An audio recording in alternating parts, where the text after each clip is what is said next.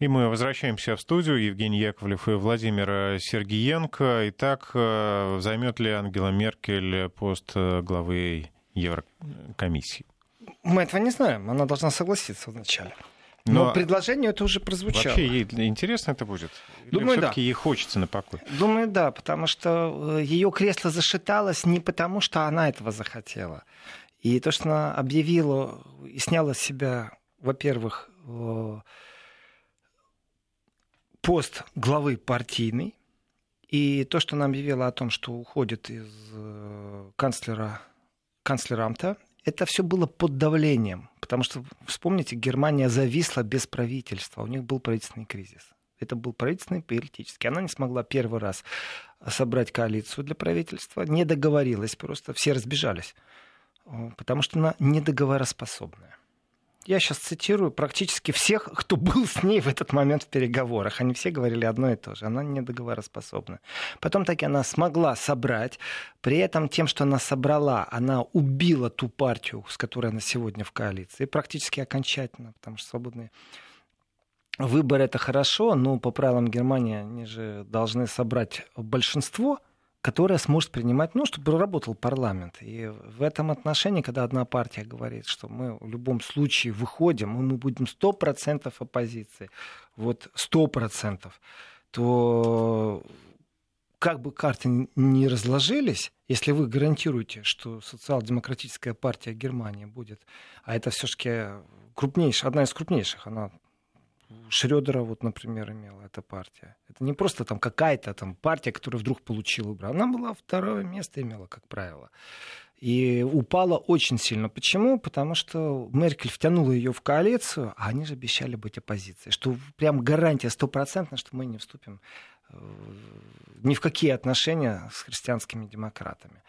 И сейчас, конечно, Меркель чувствует в себе силы, это понятно, но она должна была уступить. И третье землетрясение было сильнейшее, это когда был демарш от того, от кого не должно быть демарша, когда Христианский союз, то есть партии из Баварии, традиционно э, ХДС и ХСС, это сестринские партии. И смысл какой? Х, э, ХДС не участвует в германских выборах, ну, грубо говоря, а ХСС не участвует в баварских выборах но у них повестки ну, чуть-чуть только отличаются. И они идут как, хотя это две разные партии, но они идут как одно целое. Поэтому, блоком. поэтому они и набирают, это две партии, это такая определенная хитрость.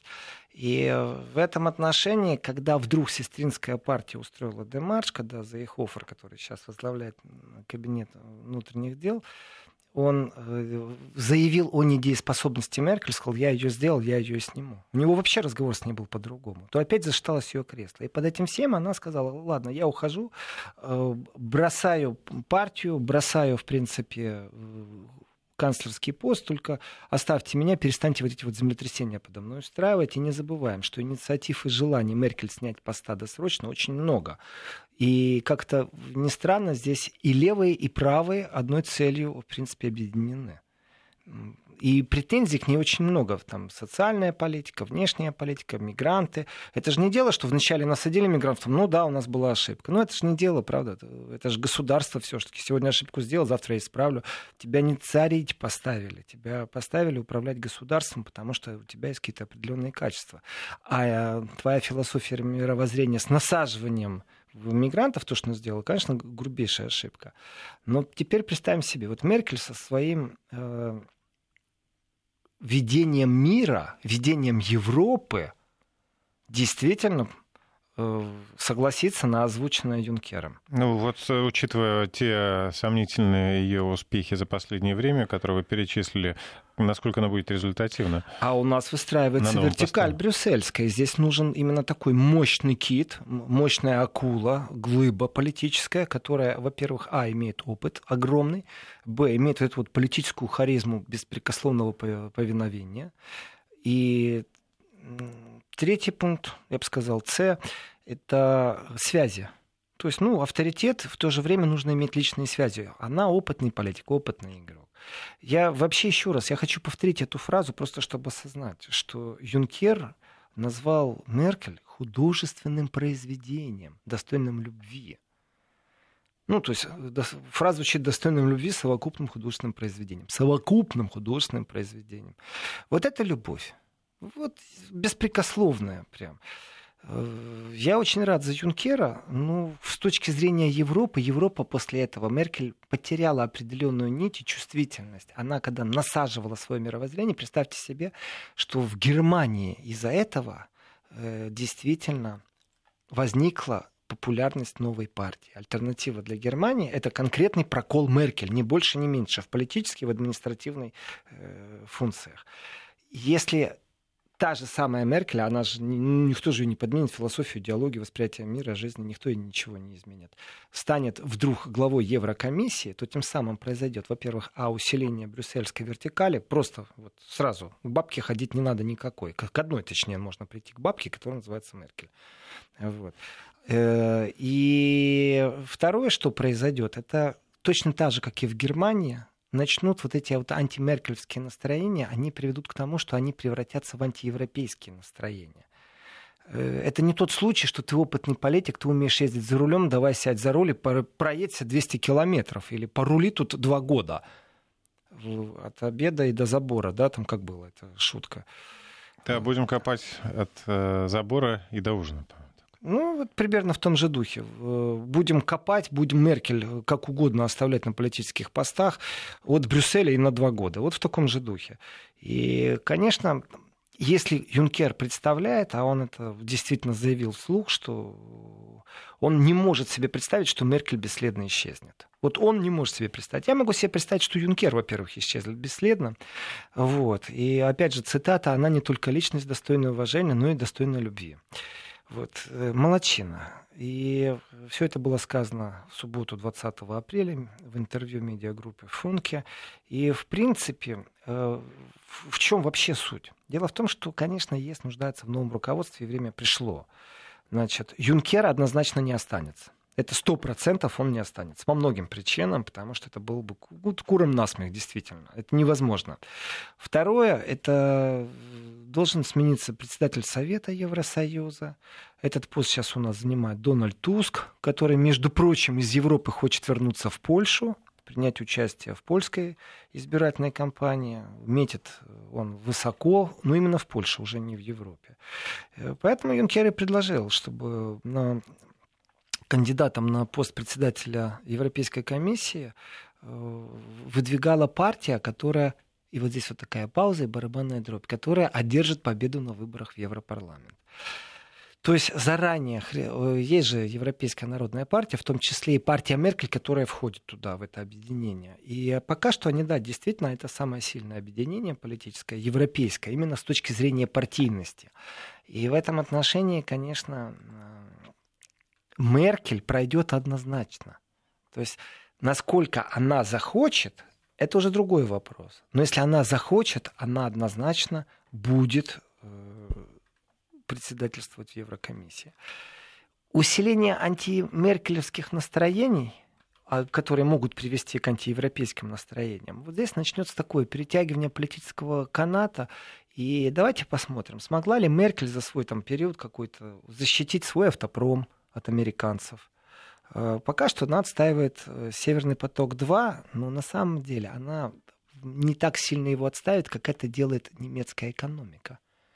Вот в интересах немецкой экономики, которая ведет оборону Северного потока-2, промышленники, производители, и, и Меркель не пошла на конфликт собственной а, экономики. Ну, а в масштабах э, всего Евросоюза там уже точка зрения может измениться, и э, она заговорит совсем Если она будет отстаивать также экономику э, и промышленников Евросоюза, я против ничего не имею. Правда.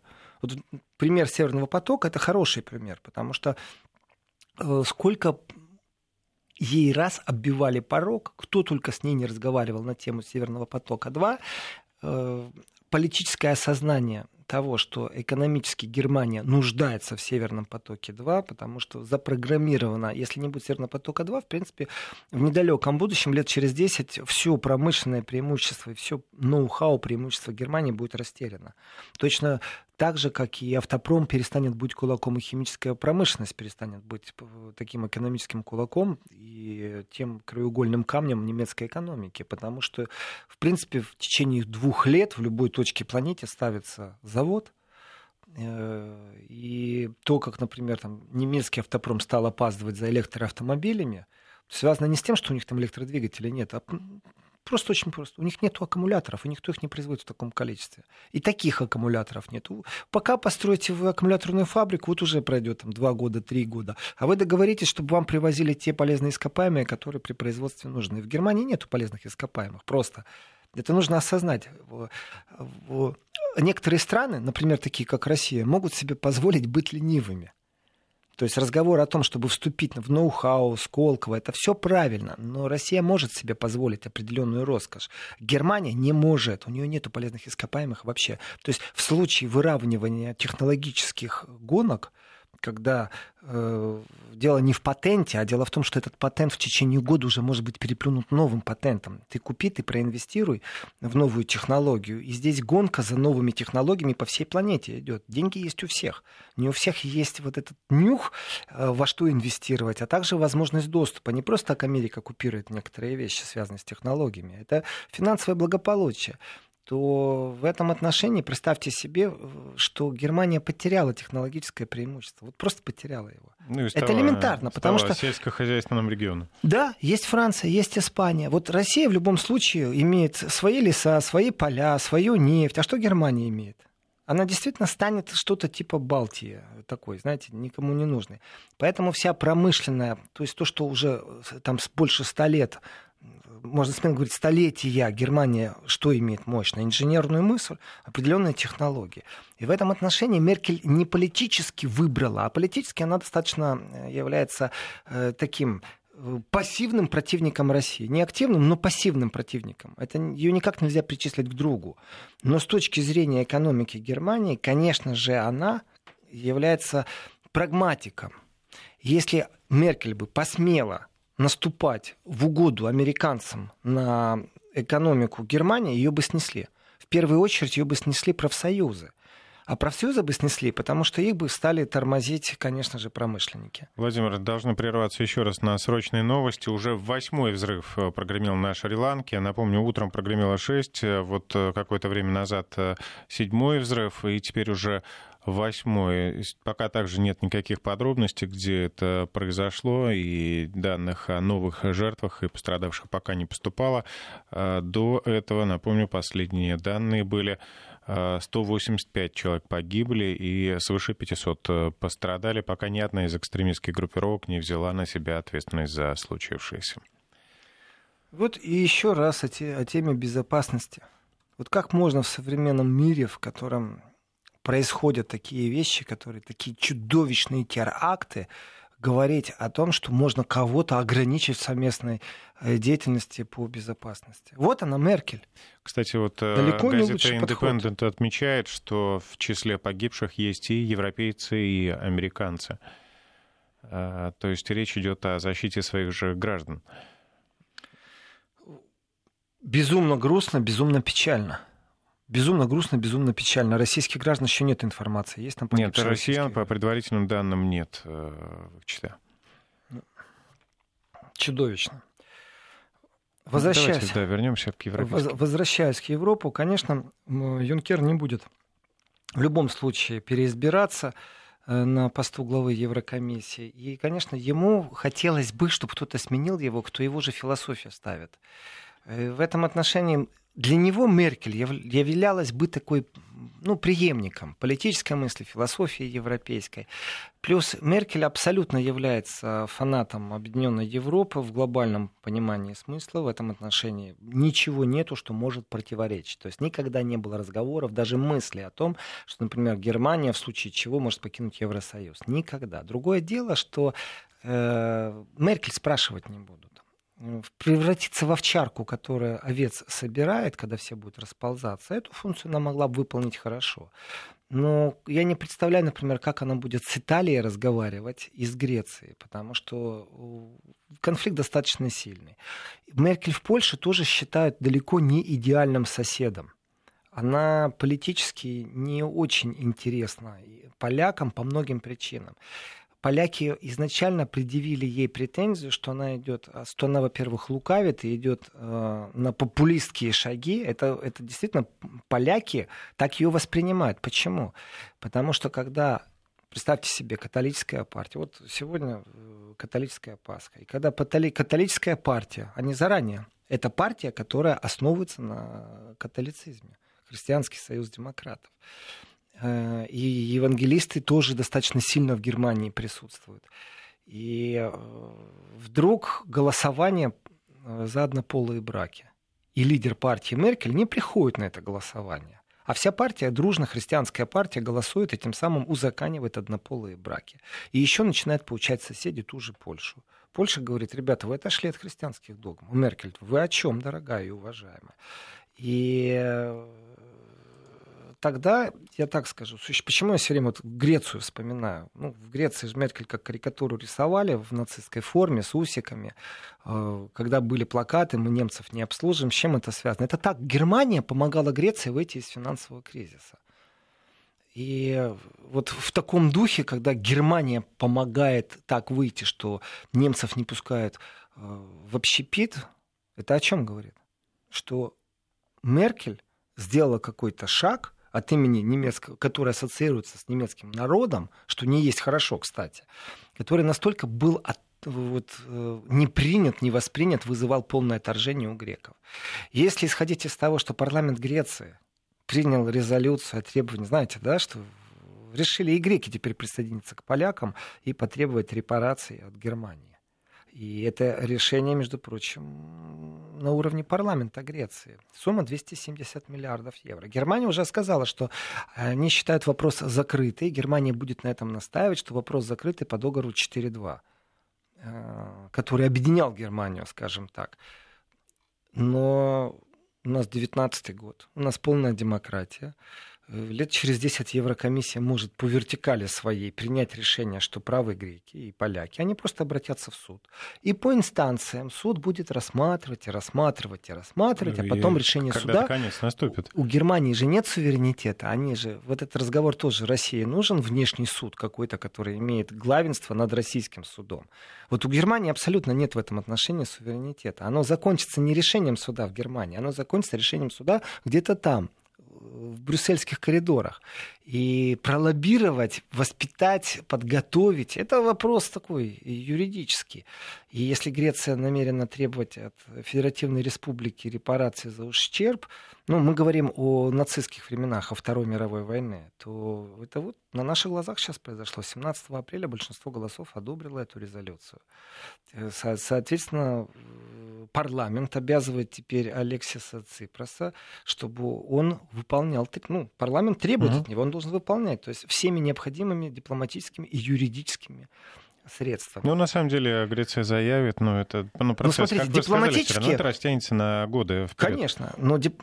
важно, что стоит дипломатически и юридически, потому что дипломатически это я пришел к тебе и говорю, а дай денег. А ты мне говоришь, ну не дам, ну все, на этом дипломатия закончилась. Не больше и не меньше. Ну правильно, и... а политика ответит, а... не дам, потому что.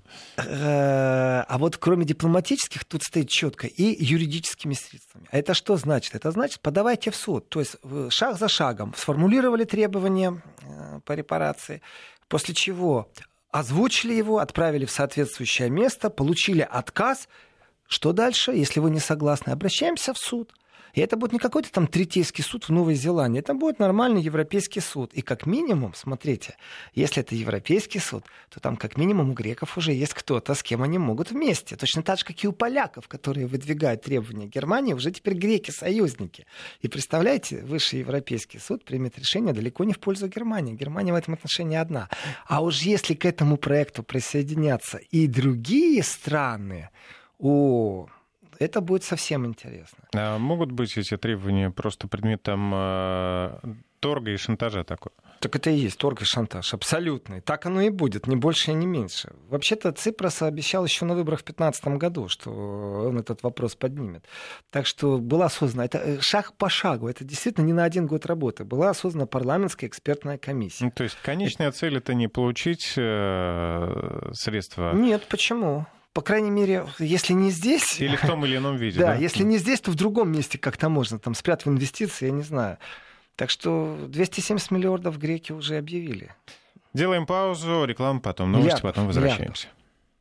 Возвращаемся в студию с Владимиром Сергиенко. Владимир, есть мнение, что на самом деле вся эта сумма, которую потребуют греческие власти от Германии, она, в общем, греческую экономику не спасет, в таком она положении находится. Ну почему же, почему же? Если мы говорим о 270 миллиардах евро, у Греции проблема 100 миллиардов была, которые ей нужно было срочно найти. 270 миллиардов евро – это сумма, которая очень даже спасет греческую экономику. После этого можно смело покидать Евросоюз, вводить драхм, лиры и все, что хотите. И возвращаться к слабой инфляции, которая будет заключаться в том, что у вас там 10 тысяч э, лир, драхм будет соответствовать одному евро, если вдруг у вас... Есть еще хорошая валюта рубли. Э, кстати, да. Кстати, я предлагаю грекам перейти на рубли, почему нет? Но это, конечно, э, не только грекам сделать, создать единую бивалютную корзину рубль там иена или э, рубль евро. Это в далекой перспективе вполне возможно, может быть в таком маленьком кусочке, который называется интернет-пространство. То есть система расчета будет бивалютными или там тривалютными корзинами. Но об этом часто говорят. Это может, до этого и дойдет когда-то. Но что касается 270 миллиардов, которые насчитали парламентские эксперты Греции, это еще в 2018 году. То есть это вот шаг по шагу. Греция идет настойчиво к этому, э, к попытке, по крайней мере, получить. Значит, смысл очень простой. Значит, э, Германия должна была, во-первых, еще с Первой мировой войны выплачивать деньги, потому что ущерб, который нанесла э, Греция. Потом Вторая мировая гитлеровская оккупация, это у нас с 45 по 44. Погибло 300 тысяч греков. И плюс не забываем еще, что э, оккупационные власти Германии тогда в 1942 году вынудили Национальный банк Греции Германии выдать кредит на сумму 476 миллионов рейхсмарок. И вот здесь начинаются две вещи. Значит, Берлин что на это отвечает? Греция говорит, дайте денег, вы должны. Что отвечает Берлин? Берлин говорит, что в 90-м году был заключен договор 2 плюс 4. 2 плюс 4 это договор, который заключила Германская Демократическая Республика, Федеративная Республика Германии, то есть две Германии, плюс 4 это Франция, СССР, Великобритания и США. Подписали они его в Москве в 90-м году, и вроде Германия после этого объединилась, и на этом все закончилось. Но это мнение Германии, что, в принципе, договор 4.2 заканчивает все вопросы. И это озвучил, кстати, Штефан Зайберт, представитель правительства. Он официальный представитель э, правительства Германии, поэтому все, что он озвучит, это официально. И он отослал греков к вот этому договору 4.2. По поводу э, компенсации, общая сумма, которую Германия выплатила после войны грекам, 115 миллионов марок, греки считают, во-первых, мало, э, и это были тогда, ну, скажем так, это были индивидуальные требования там, в 60-м году. Что же касается кредита Третьему Рейху, то здесь очень интересно. Дело в том, что правительство Германии говорит о том, что вопрос урегулирован Лондонским соглашением о долгах 1953 года.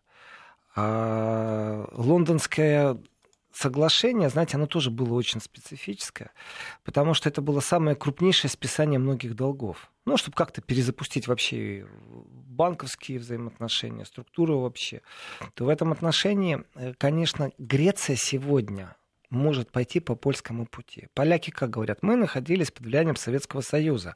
И это не мы принимали решение а, о списании есть, долгов. Вот греки могут точно так же сказать, что мы попали в сети империализма, социализма, чего угодно. Главное найти кого-то, кто виноват. Я думаю, кстати, в этом отношении теперь может и Россия сказать, что она находилась под оккупацией там, Советского Союза. Она просто не понимала этого. И тоже выставить новый, новый счет. А почему нет? И тогда нужно войти в Совет Европы, а, попробовать попасть в судебную коллегию, тогда уже будет Греция, Польша там, и Россия. А еще если присоединится Украина и Беларусь, которые и все 15 республик, то, в принципе, у Германии шансов нет. Он загонит в долги эту Германию. Понятно, что Германия сопротивляется и полностью отказывается. Но в случае, если с Польшей зачастую вопросы о выплате репарации это достаточно политически спекулятивный вопрос, в случае с Грецией нет. Греция поступает действительно поэтапно, системно выполняя предвыборные обещания Ципроса. Значит, вначале экспертная оценка, сколько должны. После экспертной оценки, сколько должны, э, первый шаг уведомить другую сторону о том, что вы должны. Германия уже ответила официально, все, мы вам ничего не должны. Вот следующий шаг теперь, он подразумевает под собой дипломатическую нагрузку юридическую. И разницы нет, кто выиграет. Германия выиграет, э, Греция выиграет, Польша. Главное довести это все до правового поля и довести до юрисдикции Европейского суда, который должен будет решать этот спор. Третейский суд здесь не предусмотрен. Есть высшая инстанция Европейского суда. Вперед. Вот там пусть все и разглядывается. Если проиграют греки, если проиграют поляки, а вопрос очень простой. Кто взял, с чего вдруг взяли, что немцы выиграют? Там вроде бы как некоторые вещи прописаны. Поляки, апеллируя к тому, что они находились под гнетом Советского Союза и сами не принимали решения, греки будут апеллировать совсем по-другому. Э, к тому, что им навязали ошибочность оценки по ущербу. Ни больше и не меньше к тому, что им навязали дальше. В принципе, э, не симпатия Греции к Меркель в прямом смысле слова, не к немецкому народу, боже сохрани. Э, в этом отношении народ есть народ. Но именно к Меркель и к ее определенным пассажам, тому, как она себя вела, к тому, как немецкий бизнес бросился вроде бы на спасение Греции, на самом деле э, городские койоты разорвали жертву, скупили все, что может приносить прибыль. Э, Греция заложила все, что можно заложить. Вышли из кризиса, вроде бы как вышли, но осадочек-то остался, не любовь-то осталась к Германии в виде Меркель и правительства. Так что э, там была первая конференция по репарациям, там еще в 1945 году в Париже, и Греции была определена общая сумма репараций за Вторую мировую войну. И Греция, не забываем еще, получила послевоенная Германия, поставляла товары и если пересчитать количество товаров, которые Греция получила из Германии, на сегодняшний курс, я не знаю, правда, как это правильно делать, то ли к водке приравнять, то ли к золоту, цене золота, но тем не менее, э, оценочная стоимость около 2 миллиардов евро на сегодняшний день. Поэтому разговор между Грецией и Германией, он ну, с точки зрения эффективности специалистов, которые пробуют высчитать сумму, которая должна, там смесь исторических данных, смесь экономических данных, смесь актуальной политической повестки, а также кто судьи? Судьи кто? Вот если эти судьи абсолютно не прогерманские, э, то мы можем увидеть просто удивительное чудо когда поляки об этом говорят, нам кажется так зачастую, знаете, ну, ну, ну что, серьезно они об этом? Когда говорят уже и греки, и поляки, это, извините меня, уже связка. Если сейчас появится еще кто-то третий, кто об этом заговорит, ну, например, Чехия. О, тогда мы можем стать действительно свидетелями того, как через несколько лет произойдет э, вообще переосмысление, что такое судебная вертикаль в Европе. Этот разговор на самом деле в России важен и серьезен нужна ли России инстанция в Европе по суду, которая выше европейской, суд выше российского. Вот нужно это России или нет? Вот Германия в данном случае, если начнет лоббирование европейские страны именно вот в этом споре по выплатам, по итогам Второй мировой войны, Германия может осознать, что нужно выходить. И отказаться. Конечно, да, нужно это... выходить из того, что верховенство кому-то ты передал. Суверенитет это и есть суверенитет. Не надо с ним шутить, не надо его закладывать как какую-то дешевую облигацию, которая приносит приносит определенные прибыли. Это очень хорошо, когда где-то там наш суд, где-то там имеет э, верховенство. Это замечательно. Европейцам выгодно, чтобы их суд имел верховенство над, над российскими проблемами. А вот Германия, когда ей приговорят, она э, что будет делать?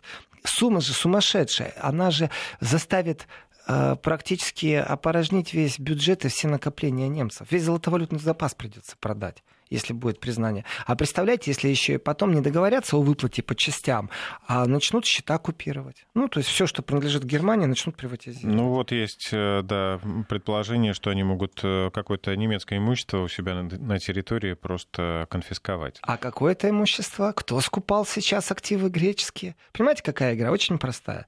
Там разбираться на самом деле, кто прав, кто виноват, безумно тяжело. Историческая правда, она действительно тяжелая правда.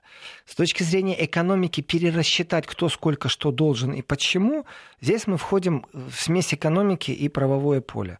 С точки зрения верховенства суда, вот сейчас вроде бы еще тихо все, потому что можно будет договориться с правительством в том числе. И немцы могут согласиться, что, например, э, будет не прямолинейное погашение, а ну, торговаться просто начнут, и будут какие-то инвестиции немецкие в экономику греческую. Ну, ну вообще, допустим, допустим, на да? самом деле в политике не может быть такого, чтобы одним днем взяли и выплатили. Ну, то есть всегда Конечно, есть дипломатические Абсолютно. пути, да, когда будут растягивать на десятилетия выплату такого долга, даже если будет решение суда. И и в этом отношении Германия сейчас приняла э, позицию, что она никому ничего не должна, вопрос закрыт. Притом, когда они отсылают к договору 4.2, то получается, что, а, опять же, решал кто угодно, кроме греков, например, или поляков. А, есть еще одно интересное мнение от нашего слушателя. Озвучу сразу после короткого музыкального перерывчика. Вести ФМ. Татьяна нам пишет, э, считает, что Германия может в ответ э, потребовать э, все, возврата всех дотаций Евросоюза за все время. И, более того, может выдворить всех поляков и греков с рабочих мест и так далее. Это нереально требовать, если Евросоюз инвестирует деньги, выделяет это, деньги он берет, скажем, из, из общей кастрюли. Так что это нереально. То Попробовать попросить. бюджет, да, Нет, это, это прописано, кто что и как финансирует. Здесь невозможно просто получить. Э, что же касается взаимоотношений Греции и Германии, дело не в Меркель, конечно же, дело не в Ципросе. Дело даже не в том, что Греция нуждается, конечно, в каких-то глобальных инвестициях, а дело в тенденции. Э, и Польша — это тоже тенденция определенная пересмотров итогов Второй мировой войны. Оказывается, поляки чувствуют себя достаточно сильно обиженными. Они обижены всеми. Ну, так вот, если взять мейнстрим и посмотреть, как этот мейнстрим себя э, позиционирует, то, конечно, виноваты все вокруг, кроме, кроме поляков. Но Греция совсем имеет другую историческую правду. У Греции не было исторической необходимости вступать, не вступать, э, не была она разделена, она была оккупирована. Э, и здесь не исторический нюанс начинается, а действительно нюанс восприятия пересмотра, что они себя чувствуют обделенными, неправильно тогда посчитали. Победители, которые распределяли все, и опять же в 90-м году, когда они собрались и подписали этот договор 4.2, получается, что опять не спросили суверенные государства. Здесь вот есть общее э, и знаменатель, который Польша и Греция выстраивают, это то, что они должны строить свои взаимоотношения напрямую с Германией, а не через посредников не через СССР, не через США, а напрямую. Вот у нас есть прямая финансовая претензия. В принципе, это длинный-длинный путь э, в Европейский суд на годы может затянуться. Если э, Airbus и Boeing между собой не могут разобраться толком, кто и как финансирует эти суды идут 14 лет, то здесь я допускаю мысль, что это будет намного больше. Но через 14 лет будут совсем другие судьи сидеть там, где они сегодня вот имеют право выносить приговоры, и изменится и мнение, и политическое восприятие. Все что угодно может произойти. Поэтому предрекать определенные вещи с долей вероятности, что суд примет решение в пользу Греции или в пользу Польши, я не буду. Просто. Это непредсказуемо абсолютно. Но это говорит о разрозненности э, внутри Европы. Вот здесь мы вместе, а вот здесь мы абсолютно порознь. И то, как Германия выстраивает оборону, все, мы точку поставили, мы не собираемся об этом говорить, уже все решено, все замечательно. Но это позиция Германии. Греция скажет, мы вас услышали, спасибо. Следующий шаг обращение в суд. При этом можно завалить действительно шквалом, а потом э, исков, э, плюс еще может действительно выйти постановление, в том числе и парламент Греции может перейти к таким, знаете, радикальным шагам, как вы, Евгений, сказали. А что, если нам взять и арестовать недвижимость какую-то немецкую или еще что-то? То есть, значит, вот за этим гонки. И посмотрим тогда, э, какой суд и где здесь мы вступаем в правовое поле, которое до конца не продумано. А по иску греческого суда можно, например, арестовать э, завод, э, конфисковать атаковать немецкий в Бразилии? Ну, вот, например, какой-нибудь или нет. Или, например, только бюджетные выплаты этого завода в бюджет Германии. И вот это все в будущем. Это ну, такой определенный троллинг.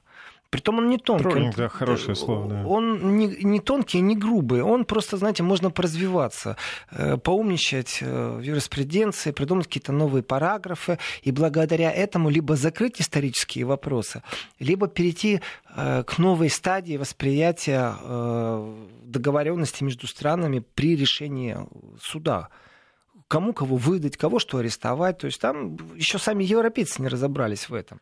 Так что э, поживем, увидим, не больше, не меньше. И я думаю, это действительно больше, чем на 10 лет все затянется.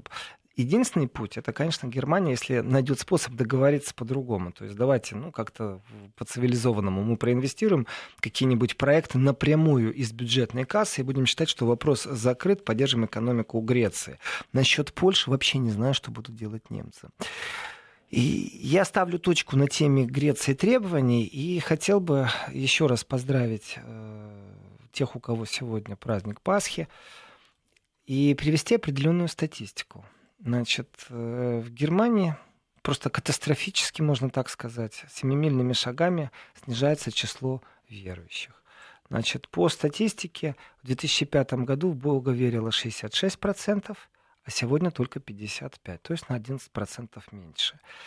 Э, это опрос, который заказал Шпигель, ну, который Дер Шпигель, и был проведен социологическим институтом Кантар Паблик. Э, в принципе, но ну, вот эта тенденция... Это общемировая тенденция? Это, я считаю, что да, это общемировая тенденция, но европейской цивилизации. Вот так. Проповедники и вообще все, что происходит, то, как увлекались э, церковные институты бизнесом, скажем так, то, как они его выстраивали. Ну, вроде официально по уходу там, за теми же престарелыми дома, ну, страховка оплачивает услугу, соответственно, там есть прибыльная часть. Это очень тяжелый разговор, в том числе и для Банка Ватикан, в том числе. И они увлеклись и ушли далеко в просторы бизнеса, такое тоже было. Там тоже нужно реформация, ну пусть они сами разбираются.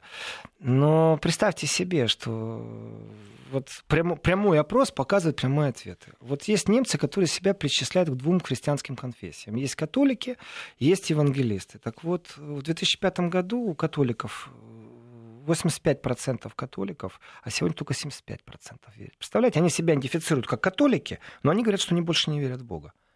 Это связано, кстати, с налогообложением, потому что в декларации, если ты указываешь э, свою э, конфессию, то ты часть налога платят прямо в эту конфессию. То есть, как Поэтому ты можешь указать, что ты католик, но это еще не значит, что ты веришь в Бога. Просто твои деньги частично, налог, который ты платишь, он будет частично переведен туда, католикам. Поэтому вопрос не просто так, что как-то католики и 85% верят. Потому что есть количество католиков с точки зрения налогообложения, а есть с точки зрения верю-не верю. Так вот, с точки зрения верю-не верю, э, у католиков произошел упад с 85% на 75%, а у протестантов э, с 79 до 67. То есть, грубо говоря, одна десятая перестали верить. Э, дальше, по, опять же, по этому опросу, 40% немцам считают, что после смерти жизнь возможна. 40% прям в рекарнацию какую-то верят. Это абсолютно для меня непонятно, как, что это получается 4 э, человека из 10. Ну, не каждый второй, но больше, чем каждый третий э, верят. Я так скажу, ого, это очень много. Значит, э, но тоже такой интересный момент. Есть загробная жизнь, и статистика, она, вещь, знаете, интересная. Можно вопрос по-разному. Вообще, верите ли вы?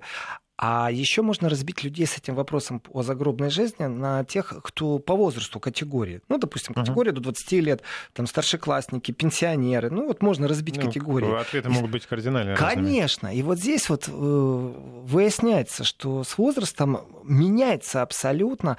И в загробную жизнь, вера в загробную жизнь, она снижается с возрастом, потому что э, люди старше 65 лет только 29% верят в загробную жизнь. Я думаю, что будет наоборот. Ну, вот это статистика. Еще раз с праздником Пасхи, если я правильно понимаю. Да, и у православных сегодня вербное воскресенье. И с вербным воскресеньем православный люд. Спасибо, Владимир Сергеенко, Евгений Яковлев. До новых встреч.